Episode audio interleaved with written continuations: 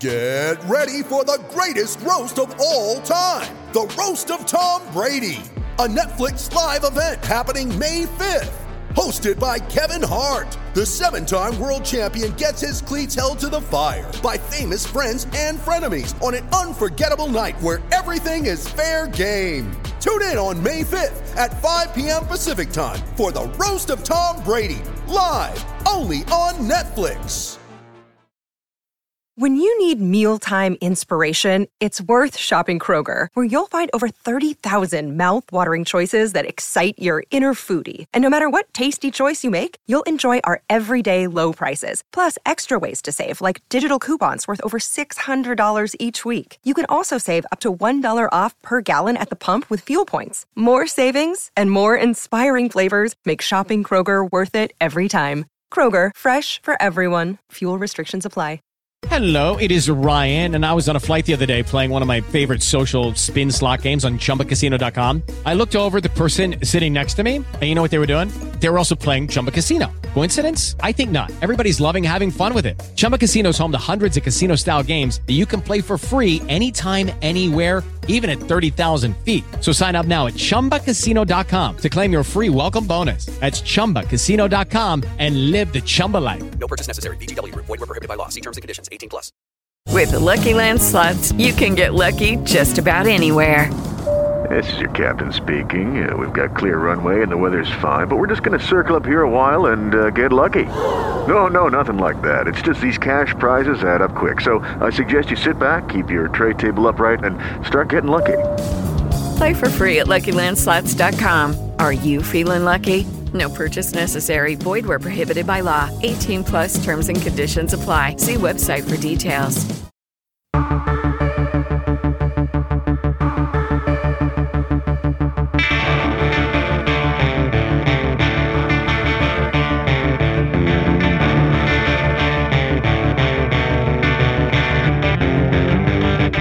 It's the Autosport Podcast. We review Lewis Hamilton's Japanese Grand Prix win and ask what's gone wrong for Ferrari now.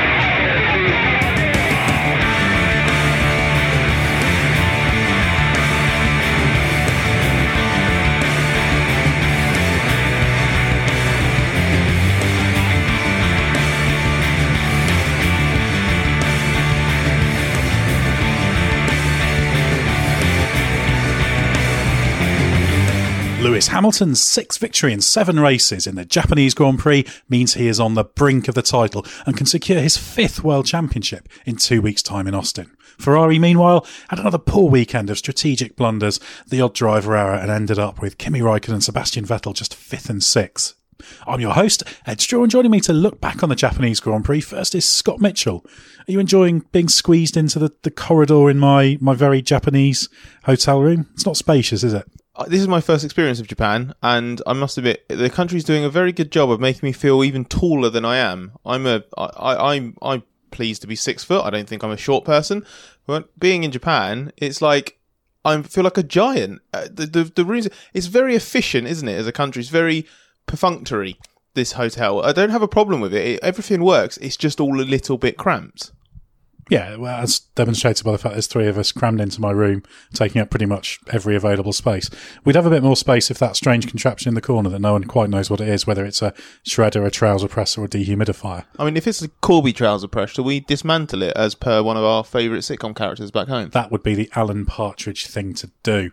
And I'm actually hoping for some Alan Partridge references from our other guests because it'd be very culturally relevant. Because joining me and making his Autosport podcast debut all the way from the Soviet Union is Oleg Karpov.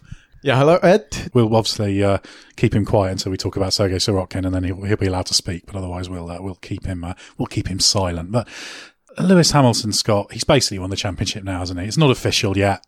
It's still mathematically possible, but I don't think there's anybody in the world who doesn't think he's world champion this year. Uh, I agree, and I would suggest that people who give a good example of how much he's won the title or how close he is to winning the title is Ferrari and their actions at the end of the Grand Prix by not swapping Kimi Raikkonen and Sebastian Vettel and giving Vettel a potentially vital extra two points. That smacks of a team not thinking that the title's in their uh, a realistic option anymore, and therefore they don't care that you know, a professional team in that situation, not giving up until the end, you take everything available, don't you? You you swap the cars. Okay, Vettel was 40 seconds behind Raikkonen at one stage, but there was plenty of time left. You either get Kimi to back off slowly over the rest of the race, or once it becomes clear that there's no threat behind from seventh place, you slow Kimi right down over the last two or three laps and, and swap them. It's very, very doable, and, and they didn't. And eh, I, I don't know why you do that. I get that it's mathematically unlikely, but that just smacks of a, as I said, of a team and driver who, who don't believe they're going to win the title anymore. I think they've pretty much given up now. I think they've realised what was the points? It's six, 67 points. Is, the, is that the gap? Yeah, exactly. 67 points and 75, uh, 75 to play for after Austin. Yeah. So Lewis can win the title in the US if he wins, and, and Vettel doesn't finish second, which obviously going on recent form was it four wins in a row. Vettel's not finished higher than third in that run. So uh, all signs point to. Has Lewis wrapped up the title in the US before? Did he do it last year in America? I think he won it in 15 in Austin, didn't he? Yeah, when Nico Rosberg had his little off, Ah, yes, Ah, that was in the really wet Yeah. year, wasn't it? Where there was hardly any practice. Was that wind? wind was involved there. Yes. Rosberg had wind, Crosswind. and it affected his title. Wind's a horrible thing, isn't it? exactly, exactly. It's not what you want when you're driving a I couldn't even finish that with a straight face. driving a Formula One car. Well, realistically speaking, Ferrari lost this championship before Suzuka, didn't they? Like, you know, they've they've struggled the past few weekends from Singapore onwards. You could even argue race day at Monza onwards. They've been very second best to Mercedes, and, and Hamilton's got on this massive roll, and that just look, just looks unbeatable. Yeah, I don't know. Maybe it started all all started in Hockenheim, I reckon, because The rain, yeah, it was it was a very very very big punch. I'm still not sure if I should use my Russian accent or yeah, But do you have an alternative accent? well, I I really can. Oh, wow. If you want, I really can do like this. Oh, wow. So, uh, but Let's Mika Hakkinen. so he's speaking to him earlier. he was here so- this weekend. Yeah, yeah, driving the '98 uh, McLaren winning car. Yeah, it was brilliant. Yeah, but anyway, I think it all started in Hockenheim basically when Vettel made that mistake, and since then he was probably trying to catch up a little bit and maybe doing things which weren't, you know, reasonable. Like Trying too hard. Like, like trying too hard. Yeah, like today, basically when he tried to overtake Verstappen. And and also like we saw yesterday in qualifying with Ferrari, trying to trying to steal a march on the opposition where there was no march to be stolen, and uh, going out on intermediates at the beginning of a session that wasn't that wasn't going to rain for a while. Everyone else wasn't doing it. You do that when you're it's a last throw of the dice, don't you? That's the behaviour of again of people that don't genuinely believe they can win it and need to do something extraordinary to make it happen, and they're trying to force the issue. Yeah, back then, back then, uh, Seb basically said it was a small mistake with big consequences. But I think he really didn't think so himself, and maybe tr- was trying to trying too hard to recover. Yeah, very much so. It was a, a huge, huge point swing. It's uh, and yeah, it was in that period it unravelled. Obviously, Germany with the rain, and then the next race in Hungary, we had the rain in qualifying. Ferrari was faster that weekend than Mercedes, and then carried on. But the just picking up on the the qualifying tyre choice that that was extraordinary because I always say you, you play the conditions in front of you. This wasn't a back of the grid team trying to fluke a result. This was a team that would that should have had its cars probably third and fourth on the grid. And I always say you you know you win championships by you know you on the days when you're third, you're third. On the days when you're second, you're second. On the days when you can win, you, you win. And we saw this in Singapore. They tried an optimistic strategy with Vettel, and rather than gaining them first, it never it was never going to gain them first. It dropped them to, to third. And this was another one of those days. And of course, it was compounded by the fact that when the Ferraris, they did both have a Q3 dry lap. Both of them made mistakes at Spoon, uh, Spoon curve, the, the long double right, uh, double left, I should say, before the back straight. Kimi clipped the, the curb kind of on the entry, had a moment, gathered it up. That cost him third on the grid. He was fourth instead, whereas Vettel went went off. So it's this kind of mistake compounds mistake compounds mistake. And I think you're absolutely right. Like this, this trying too hard. What what I don't like that Ferrari's been doing of late is they're not. It's, it's a different way of. It's a different example of them not taking what's available to them. But the two points today that they could have given Vettel, the the fact that they didn't. I mean, I know Arrivabene said afterwards it would be crazy to try and introduce team orders at the start of a race, but at Monza one two, it's obvious that Kimi raced Vettel into turn one, big lock up defending a position, put Vettel under pressure from Hamilton, led to the mistake where Vettel runs wide, hits Hamilton, spins, and it's it's these things that you then compare to Mercedes doing the very unpopular but quite right thing in Sochi last weekend, where they gave Hamilton the win, an extra seven points when his lead was already enormous. A lot of people are saying you didn't need to you didn't need to do that. By the end of the year, maybe they wouldn't have needed to do that, but they're not taking anything uh, for granted. And it's as you say, when there are points available, you absolutely take them. This weekend, Bottas was nowhere near Lewis from the very beginning, and he knew that through qualifying in the race, his job was basically to play rear gunner, make sure that no one else finished second other than the second Mercedes there. Mercedes have played this championship by the book in terms of how you orchestrate it so that you give your number one contender the maximum points possible. They've definitely made mistakes along the way, and they've not been perfect this year. Lewis hasn't been perfect this year either. He's had two or three off weekends.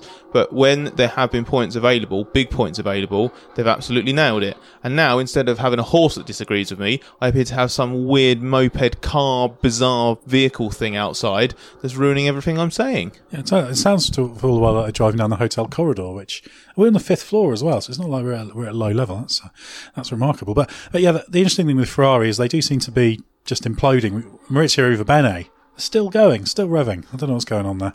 Um, Maurizio said after qualifying that it was unacceptable. He kind of almost turned on his team. He didn't said he didn't want to point fingers, but he basically had a bit of a rant. This is not acceptable. Now I understand it's the team principal's job to, if there's faults, to you know you want to find the person who's responsible and correct the problem, not sack them necessarily. But it, just feels to me like this is a team under loads of pressure. The team principal has has kind of cracked almost and and, and made these comments, and and that to me just offers an insight into what's going on inside the team.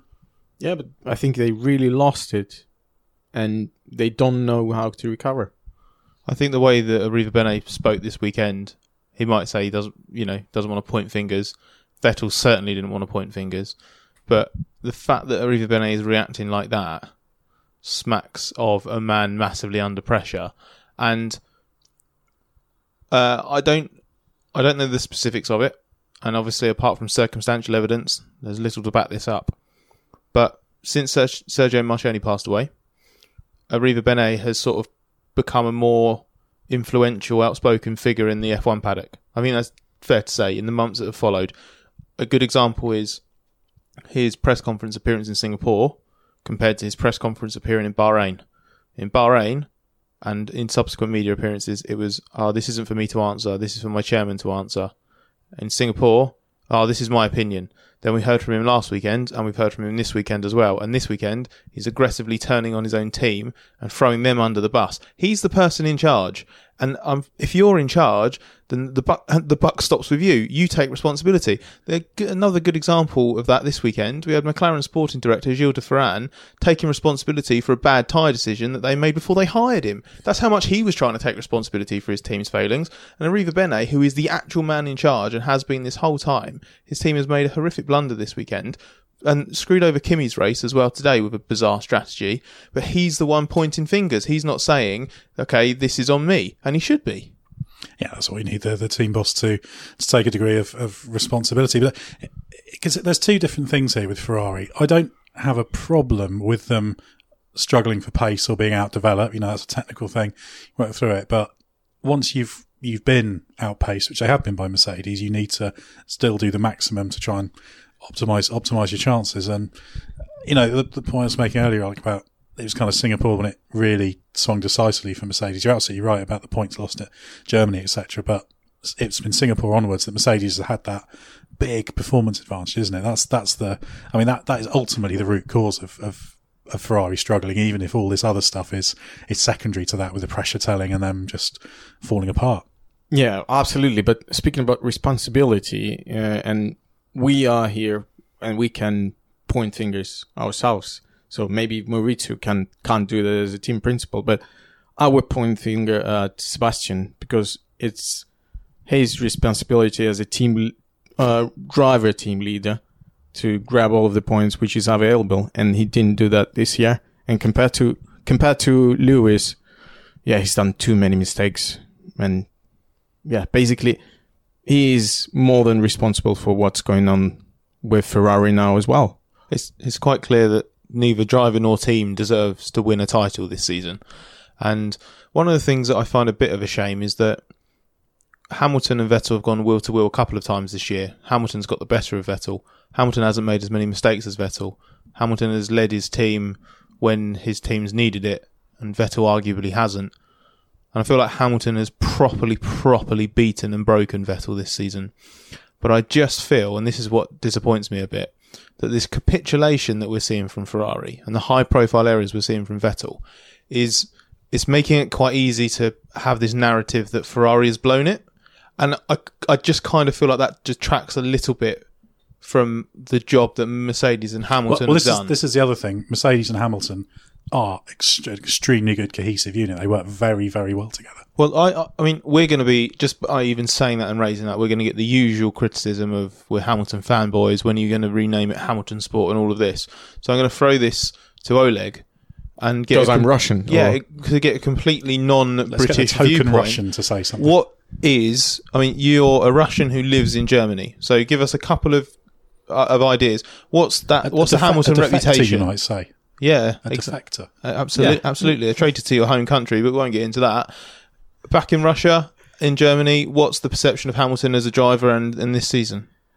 Yeah, the best driver of this race was Sergei Sirotkin. First of all, I have to say that. Uh, perception of Hamilton. No, uh, living in Germany, of course, speaking to German citizens and uh, fans, maybe casual fans, the perception of Vettel is not as good as Michael, for example. And you can't really avoid this kind of uh, parallels here. You know, he will always be compared to Michael, and I think what he lacks is probably probably obvious. He, he he's proven this year that he's fragile, isn't he? No, because he's got this strong punch in the face. Probably made it himself in Hungary, and then he couldn't he couldn't pick himself up, and yeah, that's why I think he he hasn't got that much support in Germany as well. Well, that's the interesting thing about him in terms of what he can and cannot cannot do. I'm, I've got a lot of time for Sebastian. I think he's a fantastically good driver. I've been slightly puzzled at times by the Ferrari era Vettel, but what, what I think we saw again today is, and we saw this in Germany when it when it was raining and when he was battling with Hamilton at Monza. He's not a great improviser, and he had to improvise today. We should probably get onto this moment. Obviously, Vettel started eighth. He qualified ninth, moved up one place thanks to Ocon's red flag FP3 speeding penalty he made up four places on the first lap, so he thought, well, he's he's. Yeah, it up. was great. Well, he, he yeah, he, and one of those was because Raikkonen was forced off. We'll talk about that in a minute. But he made up four places. You thought he's fourth. He's behind Verstappen. Verstappen, of course, had a five second penalty. Safety he, car restart as well, so had had regained that ground on the, the leaders. Yep. So, so it's actually all at this So- point so you're thinking, hey, this is coming up Vettel. yeah, it had come it gone really well. And then, of course, behind Verstappen, he knows he needs to get past him if he wants to have a chance of getting at the Mercedes drivers, which was uh, obviously going to be optimistic. Although Bottas was obviously vulnerable, as we saw later in the race. But behind Verstappen, Verstappen has the D rate just after the kink into spoon. There's an opportunity which Vettel wasn't necessarily expecting. And then this is the improvisation where you've got that split second to make the decision. Obviously, Vettel went up the inside; they had contact. Uh, Oleg, what did you make of that incident and Vettel's part in it? There was no penalty, of course. Yeah, I really don't understand why would you do that because uh, there's either too much risk on his side because it's a difficult place. He overtook a few laps before the Romain Grosjean, but it was a different story. Yeah, Grosjean wasn't really interested yeah, in keeping him Grosjean behind. wasn't really interested. But then, if you fight in Verstappen, and Seb's been in that position many times, he knows that Max won't give him a millimeter there. So he knows what he's doing. He's still taking risks despite knowing that Max has got five second penalty. I really can't explain myself. Why? Why would? Why? Why would Seb do that? The the other thing is that the it's not like Verstappen pinched his car to the apex in the corner. Verstappen did hold it in the middle of the track. He did seem to give Vettel room, and Vettel just took too much speed in. And I I I, I applaud the I applaud the effort. I applaud, applaud that he wasn't just gonna sit back and wait, but only to a point because there's a massive long run to 130R and then the chicane after that corner, and then the start finish straight. and I can't remember if they were going to have DRS that lap or it would have been the lap after. But Ver- Verstappen would have been a sitting duck to Vettel, if not immediately, then, then very quickly. And Vettel said afterwards that he felt that, you know, it, he suggested that that's a situation where you don't know how many more opportunities than you get. So maybe that would be his only opportunity to pass. If that is your only opportunity to pass, then you need to kind of weigh up whether it's ri- what the risk is versus the reward. And trying to pass there against a similar, well, not similar, a, a, a- a very good car against an aggressive driver. Who's I- not in the championship? Yeah, exactly. I just it's it was it was silly, and, and Vettel said after the race on the radio to his team that if he doesn't go for that gap when it exists, then he might as well stay at home, and that's perilously close to the horrible and often misused Senna quote of you no longer go for a gap that exists, you're no longer a racing driver, which is basically a mandate to put your car wherever you like if you think there's a gap and cause a crash, even if you do, but you can justify it because you're really cool and a little bit, you know, it's a bit mystical what you're saying.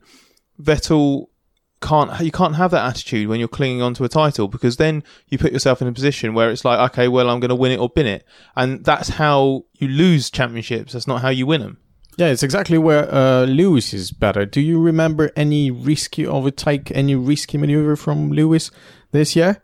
Maybe Monza, but it was against title contender. He, he knew both had something to lose. He wouldn't. I'm pretty sure Lewis wouldn't do something like that because we had this race in Hockenheim and there was nothing spectacular when Lewis got through the field.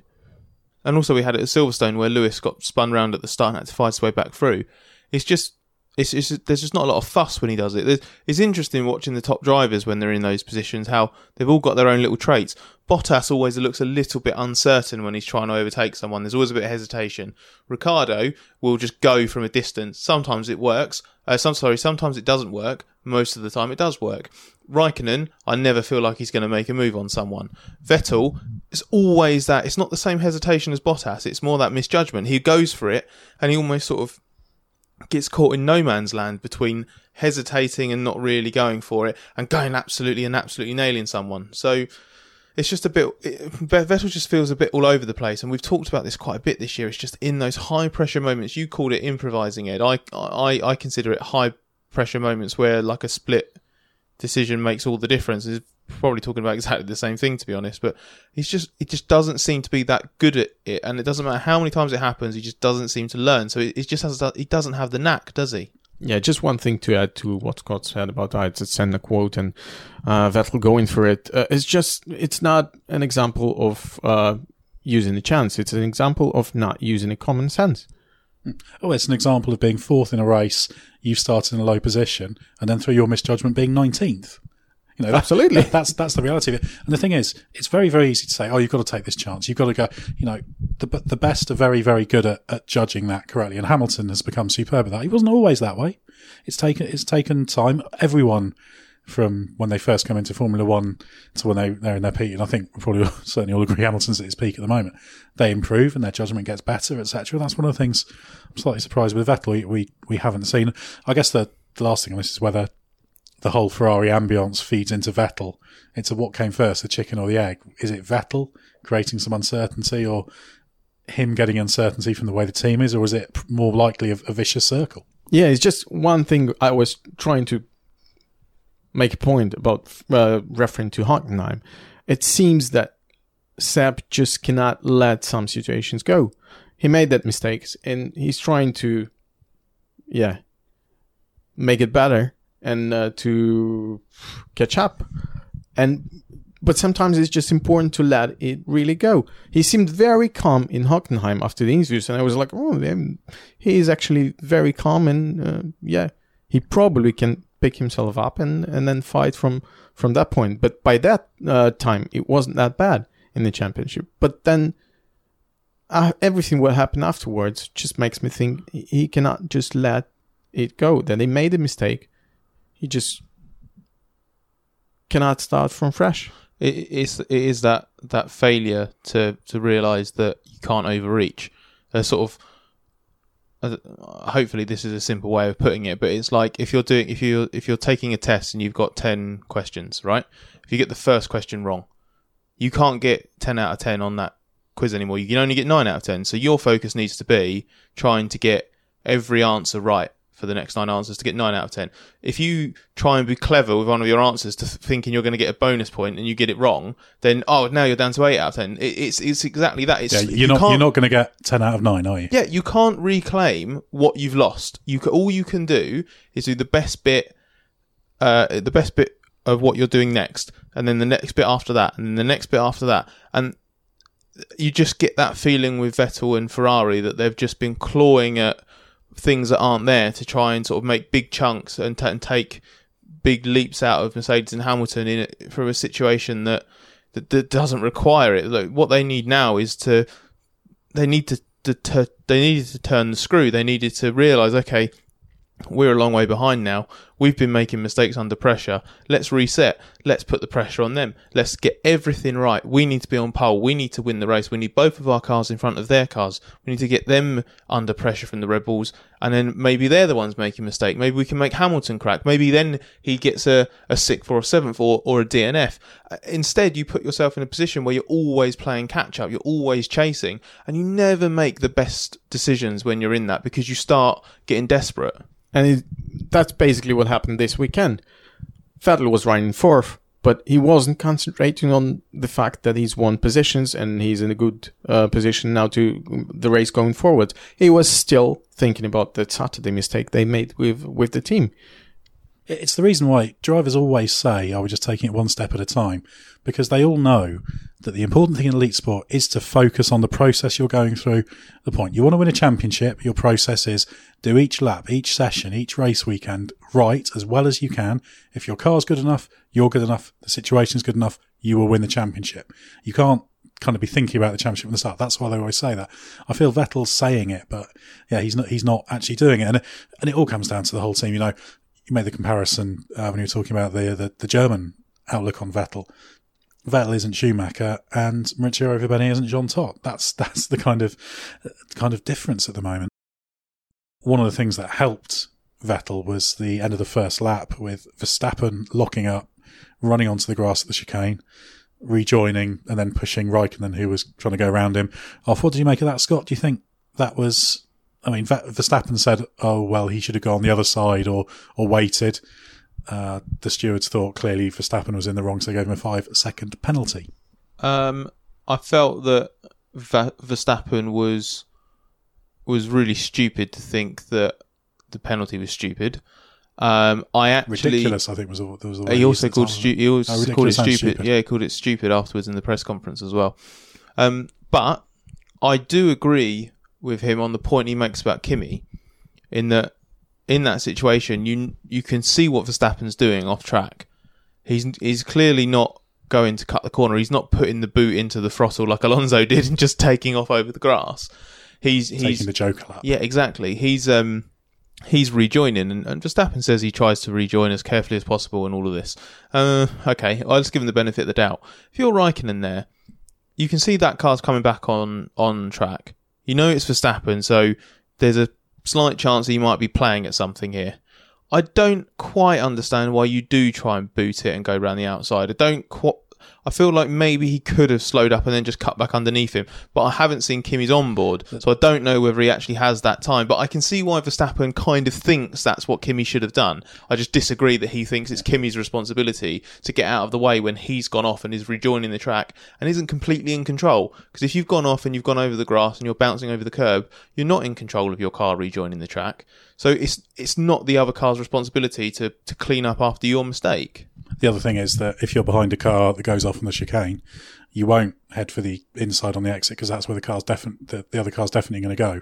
I'm, I'm not really convinced Kimi had anywhere else, any other logical direction to, to go in. Really, Yeah, but that's Max, isn't he? Uh, yeah. him being always sure he's on the right side, and it's one of his strengths, and probably he wouldn't be so spectacular if he would be sensible. It's just frustrating because it's just a it's a repetition of what I think is you you call it a strength, Oleg. I I think is one of Verstappen's biggest weaknesses is he he doesn't seem to be able to look inward in those situations and accept that he's made a mistake. The only the one thing I do hope because we did see, regardless of what he thinks and says, we did see a clear change in. I don't want to say change in approach because he hates that and he'll probably headbutt. is a- he'll a- he'll, a- headbutt me. It is a change Um, in approach. yeah, he- it's yeah. got to be. It's, it's After not Monaco- transformation, but After Monaco, he's moderated what he does. since Monaco, he's been. I nearly swore. Since Monaco, he's been absolutely sensational. He's been really, really good. Um, he's probably been the second best driver after Hamilton since Monaco. I'd agree with that. Um, and Yeah, certainly Canada onwards. yeah, exactly. Other than the Monza thing with Bottas. Yep. Yeah, I agree with that. But again, that was him failing to accept that he'd done something wrong.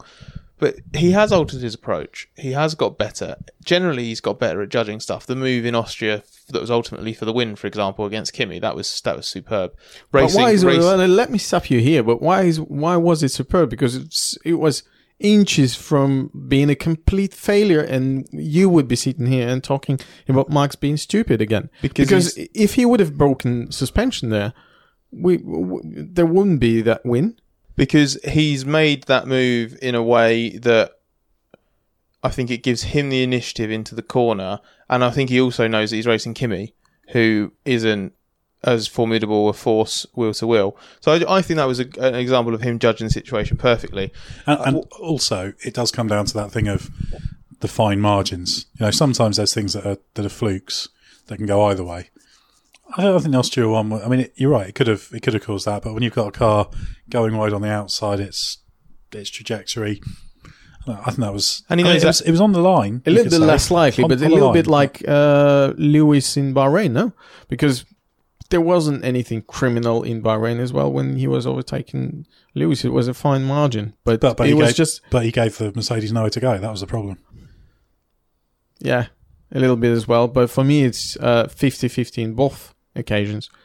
So he could have been That, that tells you on the wrong side in in Austria as well. It does tell you how fine the margins are. That's certainly true. We've, uh, we've we've drifted away from the point I was trying to make, which is that What was the point, Scott? The- the- so long ago. It's Yeah, exactly. So basically, it's that Verstappen, the fact that Verstappen's made this progress and been so good, suggests that even though he likes to tell us he doesn't think he did anything wrong in these scenarios, something's changed. So he, he clearly has recognised it. So I just wonder if it's a desire not to present to the public that he's made a mistake, whereas privately or with the team, he'll go, yeah, realise I messed up there, won't do that again but the message he sent to his team over the team radio after the race, where he said that both Ferraris were too aggressive, suggests he does genuinely feel like Kimi was the uh, was the man in the wrong for the accident that Verstappen caused by going off the track and rejoining badly. Well, me personally, I don't think it was some some sort of a conscious decision of Max. Yeah, now I should have. Yeah, now I should change the approach. I just think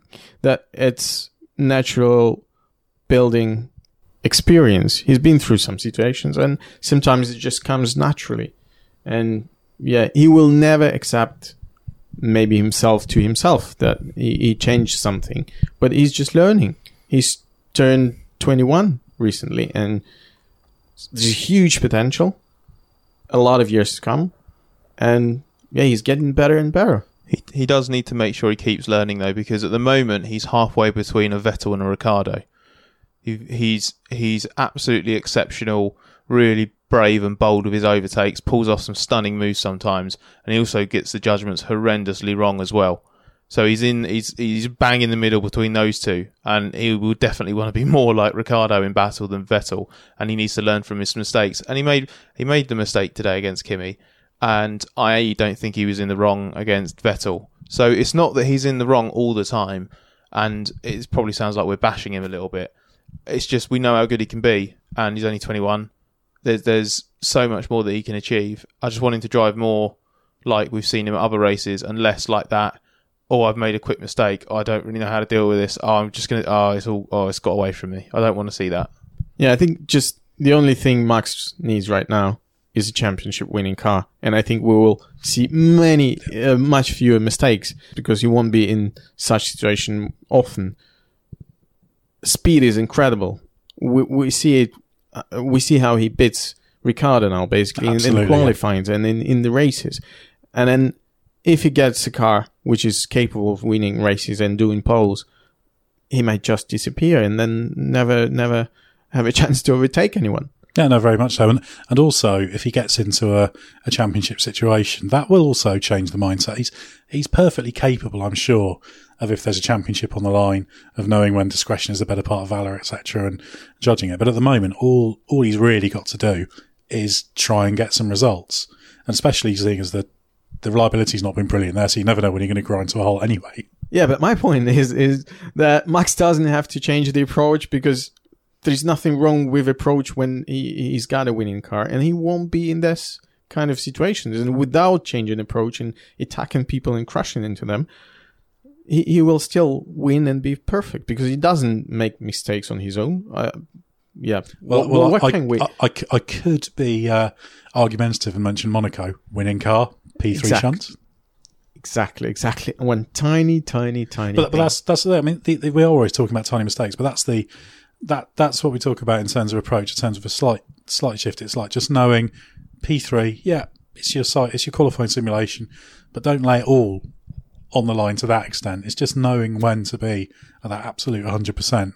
Knowing when you make the move that has to be 100% right versus 90% right to be able to, to be able to do it. And I'm sure that, I'm sure that'll come. I've no doubt. And he has been superb for much of this season. I mean, the early problems are, are long behind him. Yeah, and now he's in a bit of a fighty mood. You know, he doesn't play the championship, and maybe he's a little bit more aggressive. And maybe here this time with Kimi as well. Maybe if he was a championship contender by that time, he wouldn't do that. And of course, we should also say Verstappen did come quite close to, well, say quite close. He never was never really able to launch an attack, but he was giving Bottas a hard time.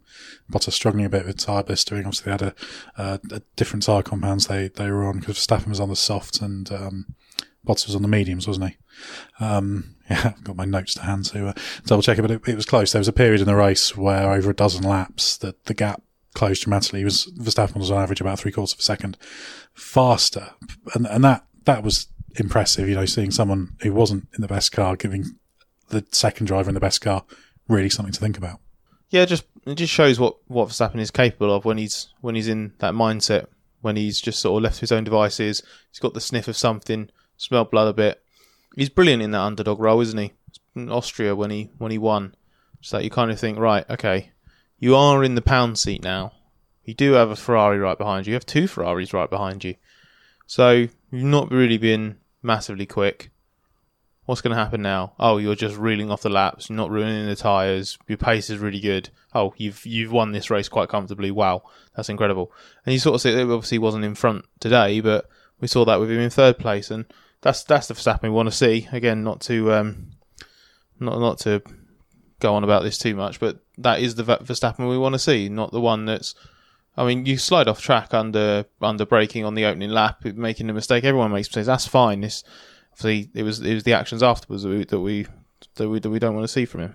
And of course, we should also come back to the other Ferrari mistake. It was a bit of a mistake. I think it probably didn't make much difference in the end because Raikkonen was hobbled. But the strategy with Raikkonen, they brought him in at the at the end of uh, end of lap 17. That played a part in Raikkonen being able to jump in because it put Raikkonen into traffic. And just another example, I think, of Ferrari not making the, the smart call. Well, I don't understand what they were trying to do. Like, unless Raikkonen had a major tyre problem, were they what were they trying to do? Trying to undercut someone who had a five second penalty in the pits? Yeah, I think Kimi himself said that the car was had a bit of damage. Exactly, And, from the Yeah, he was. He didn't have a pace anyway to fight against Verstappen. But I think it's a little lie. I don't know.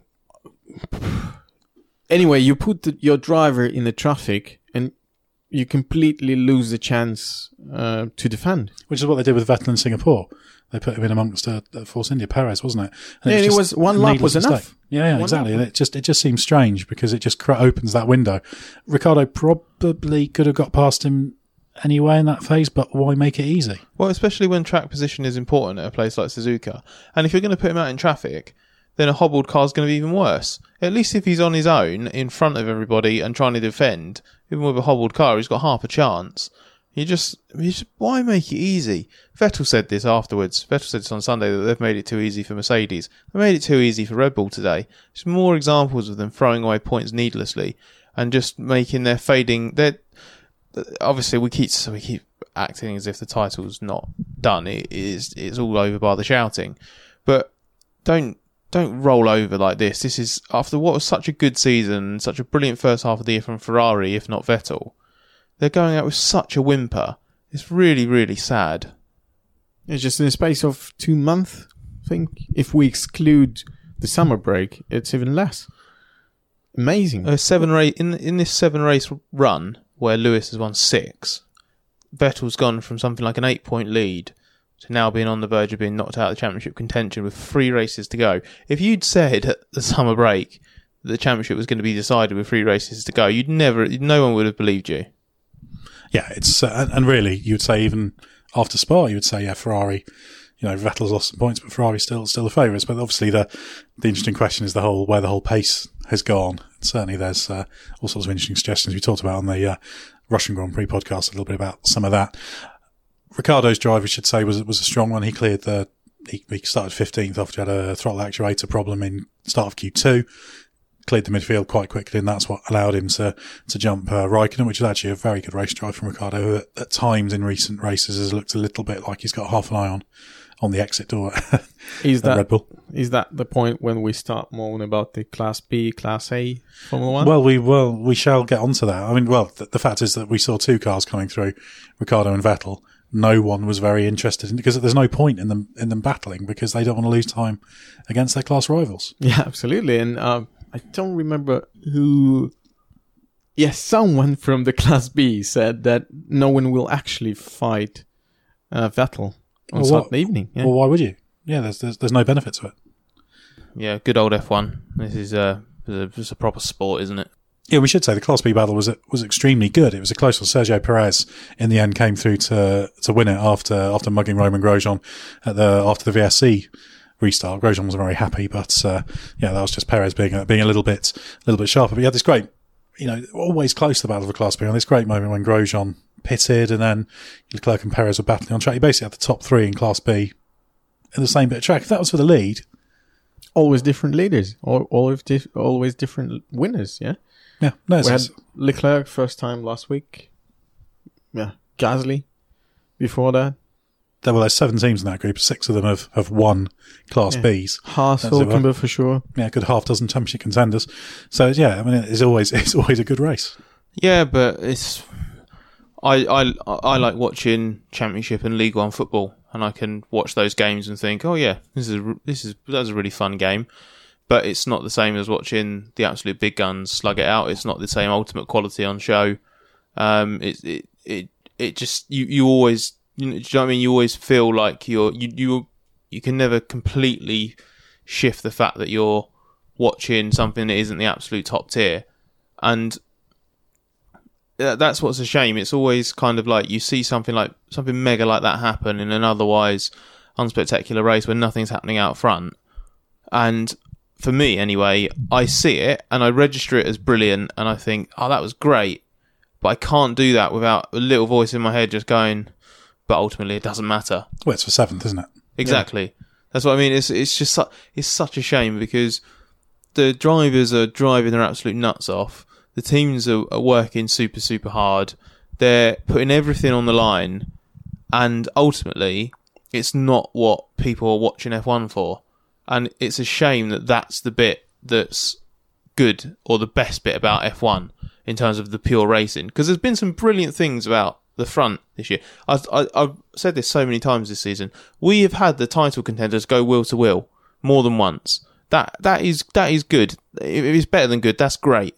But it doesn't happen enough. And the fact that you have to rely on fictional class Bs and oh, wouldn't it be great if the big three teams were out of the picture? That it says so much about the state F1 is in. Alonso thinks that his penalty for doing that, oh, I've been hit off by Strolls. Oh, I'm just going to pin the throttle and cut the final chicane. There we go. He thinks that says something about how bad the state of F1 is. It's not. It's the Class A, Class B split, and anyone with a brain uh, can can see that. And the worst thing is, and we shouldn't get too much into this, you could therefore say, oh, well, just cut back the spending, etc., etc., and then Class B does become Class A. But there's teams in there, Haas, Sauber. They have affiliations with the big teams. It's not it's not that simple, sadly. But it does tell you that you know F1 to these regulations fundamentally can still produce very good, good and exciting racing. And also there was some controversy you mentioned there, obviously with that, that Stroll Alonso incident you mentioned, which is brilliant. Two drivers getting a penalty for the same incident. Yeah, when Very, I very rare. when when that came up, we have obviously the race control board, and it it comes up, and you think, hang on, Stroll's been given a penalty for for forcing Alonso for causing a collision, for forcing Alonso off the track. But hang on, Alonso's been given a penalty for going off track and gaining an advantage. Well, one of those must override the other. They must have communicated the wrong message.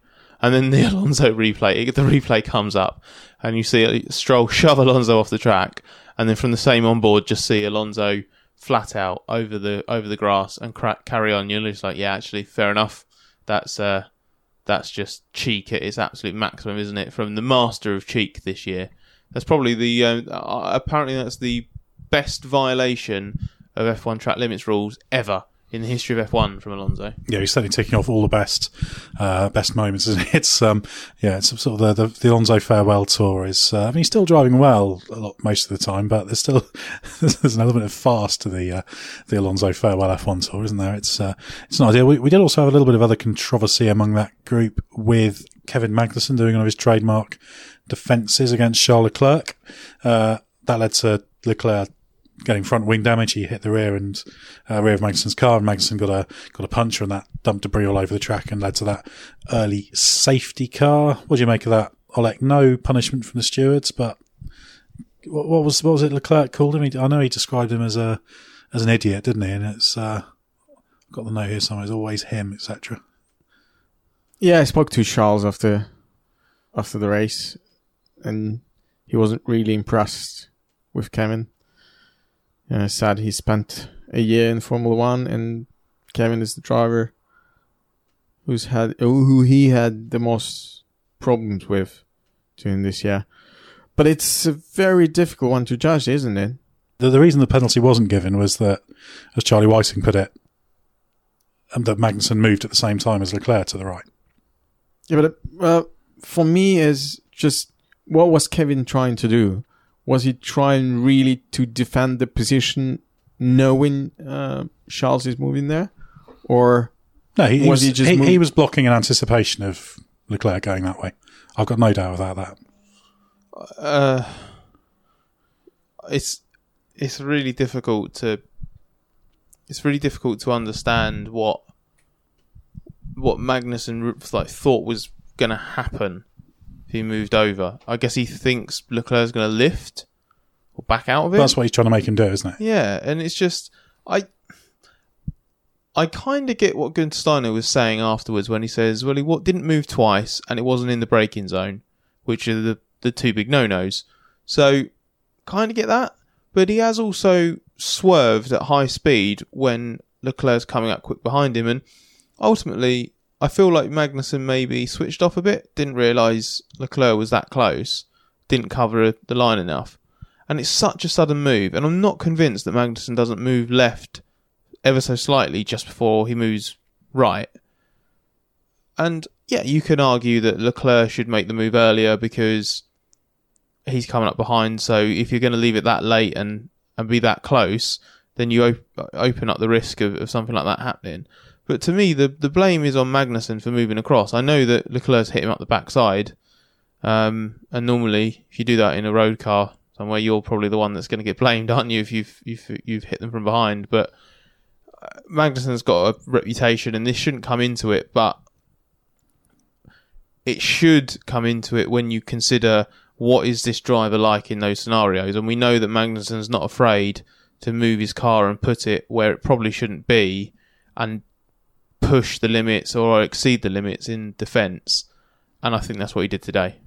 what Charles was referring to as well uh, was the moment, the incident between Kimi Raikkonen and Max Verstappen in Spa a few years ago, when Max done pretty much the same, but there it was for me it was more obvious that Max reacted to Kimi's move.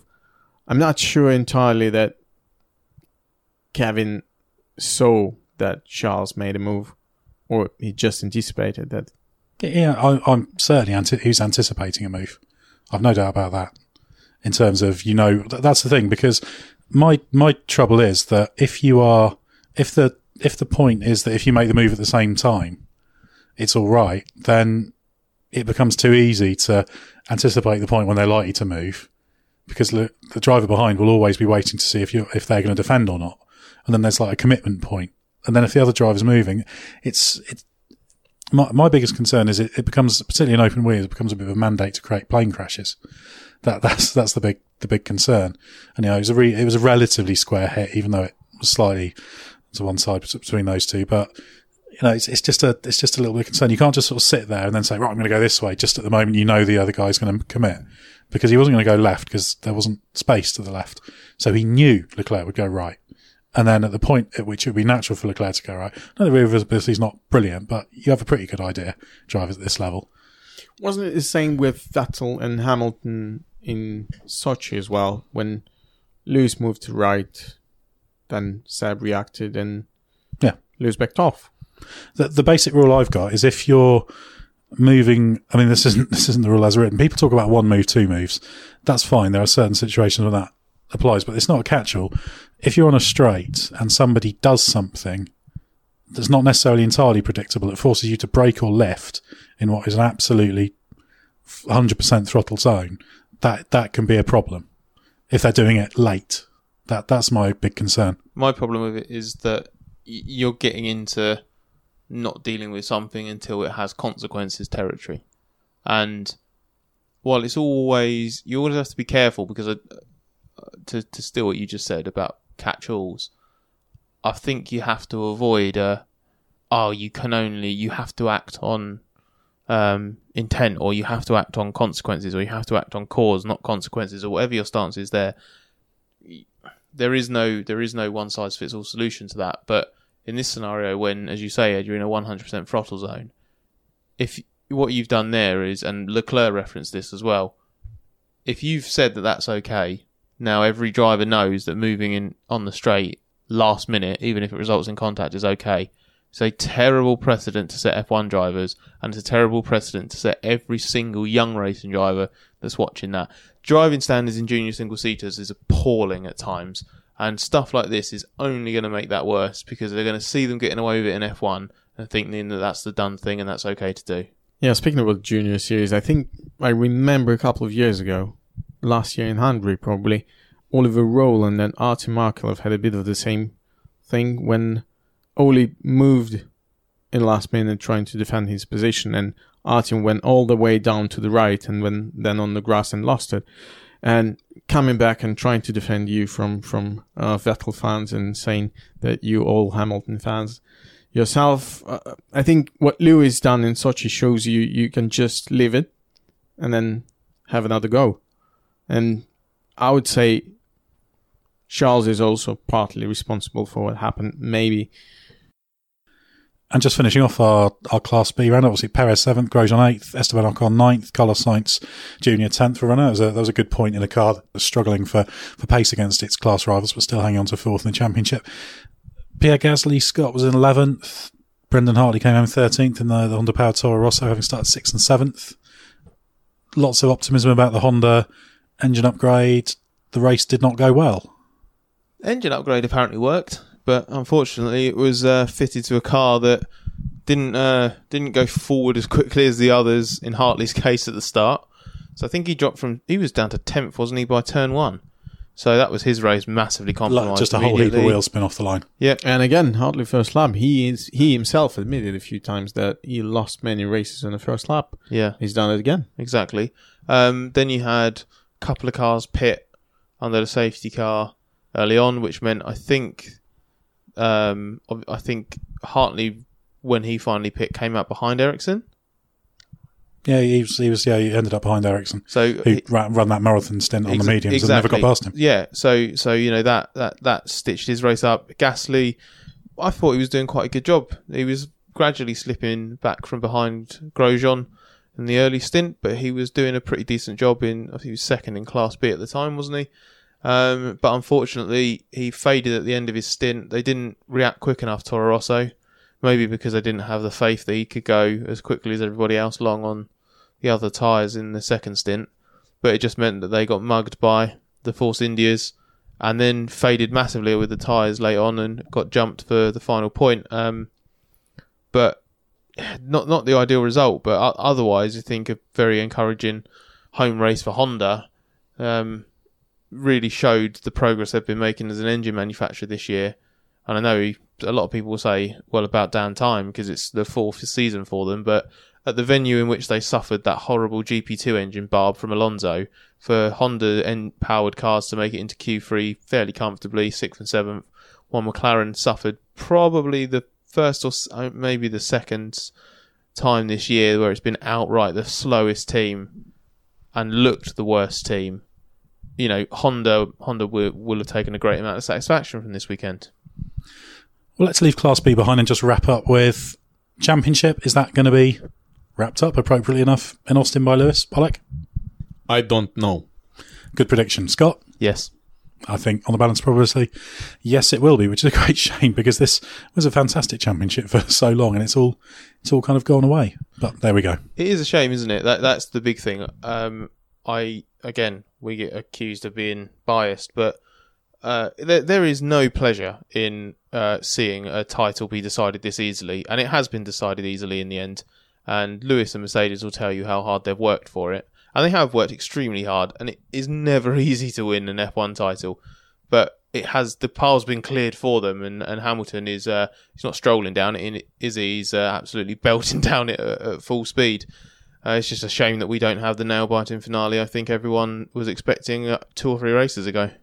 Well, you'll be able to read all the news stories coming out of the Japanese Grand Prix on autosport.com as we speak, plus all the news from the rest of the world of motorsport. Of course, Rally GB, very significant event in the uh, World Rally Championship fight, uh, finished on, on Sunday. There's all sorts of things going on. There's always something going on in the world of motorsport.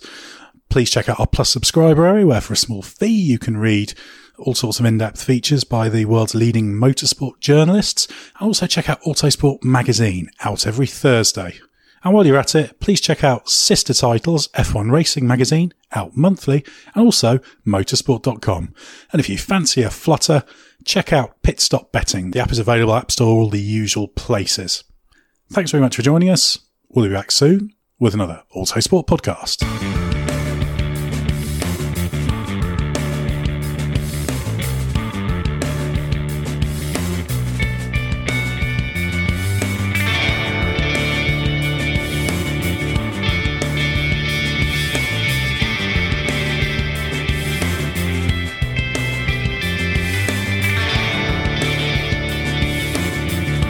Music is 6am by Trilo, written by Marcus Simmons. See soundcloud.com forward slash Trilo Music.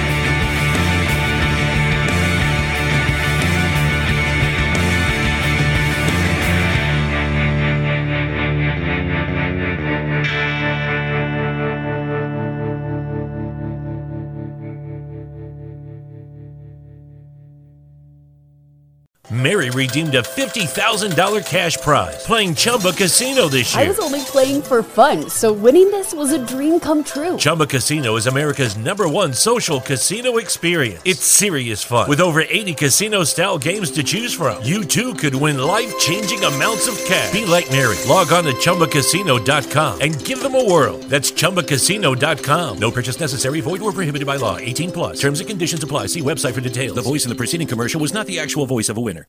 When Shopify says you can sell anywhere, oh, they mean it. Woo, hold up. Just got a new sale. Order fulfilled and shipped. Inventory levels good. Whoa, Shopify doesn't mind if you're at sea level or on top of the world. Ah, you can run and grow your business anywhere. Climbing mountains is never easy, but at least Shopify gives me all the tools I need for my business to hit new peaks. Whether you're selling carabiners or crop tops, start selling with Shopify today and join the platform simplifying commerce for millions of businesses worldwide. We've built the platform so you can keep climbing and grow your business to new heights. With Shopify, you really can sell to anyone from anywhere. This is Possibility, powered by Shopify. Start selling online today. Sign up for a free trial at shopify.com slash free 22. Shopify.com slash free 22. Shopify.com slash free 22. Internet connection required. Not available on mountaintops or seafloors. Sports Social Podcast Network.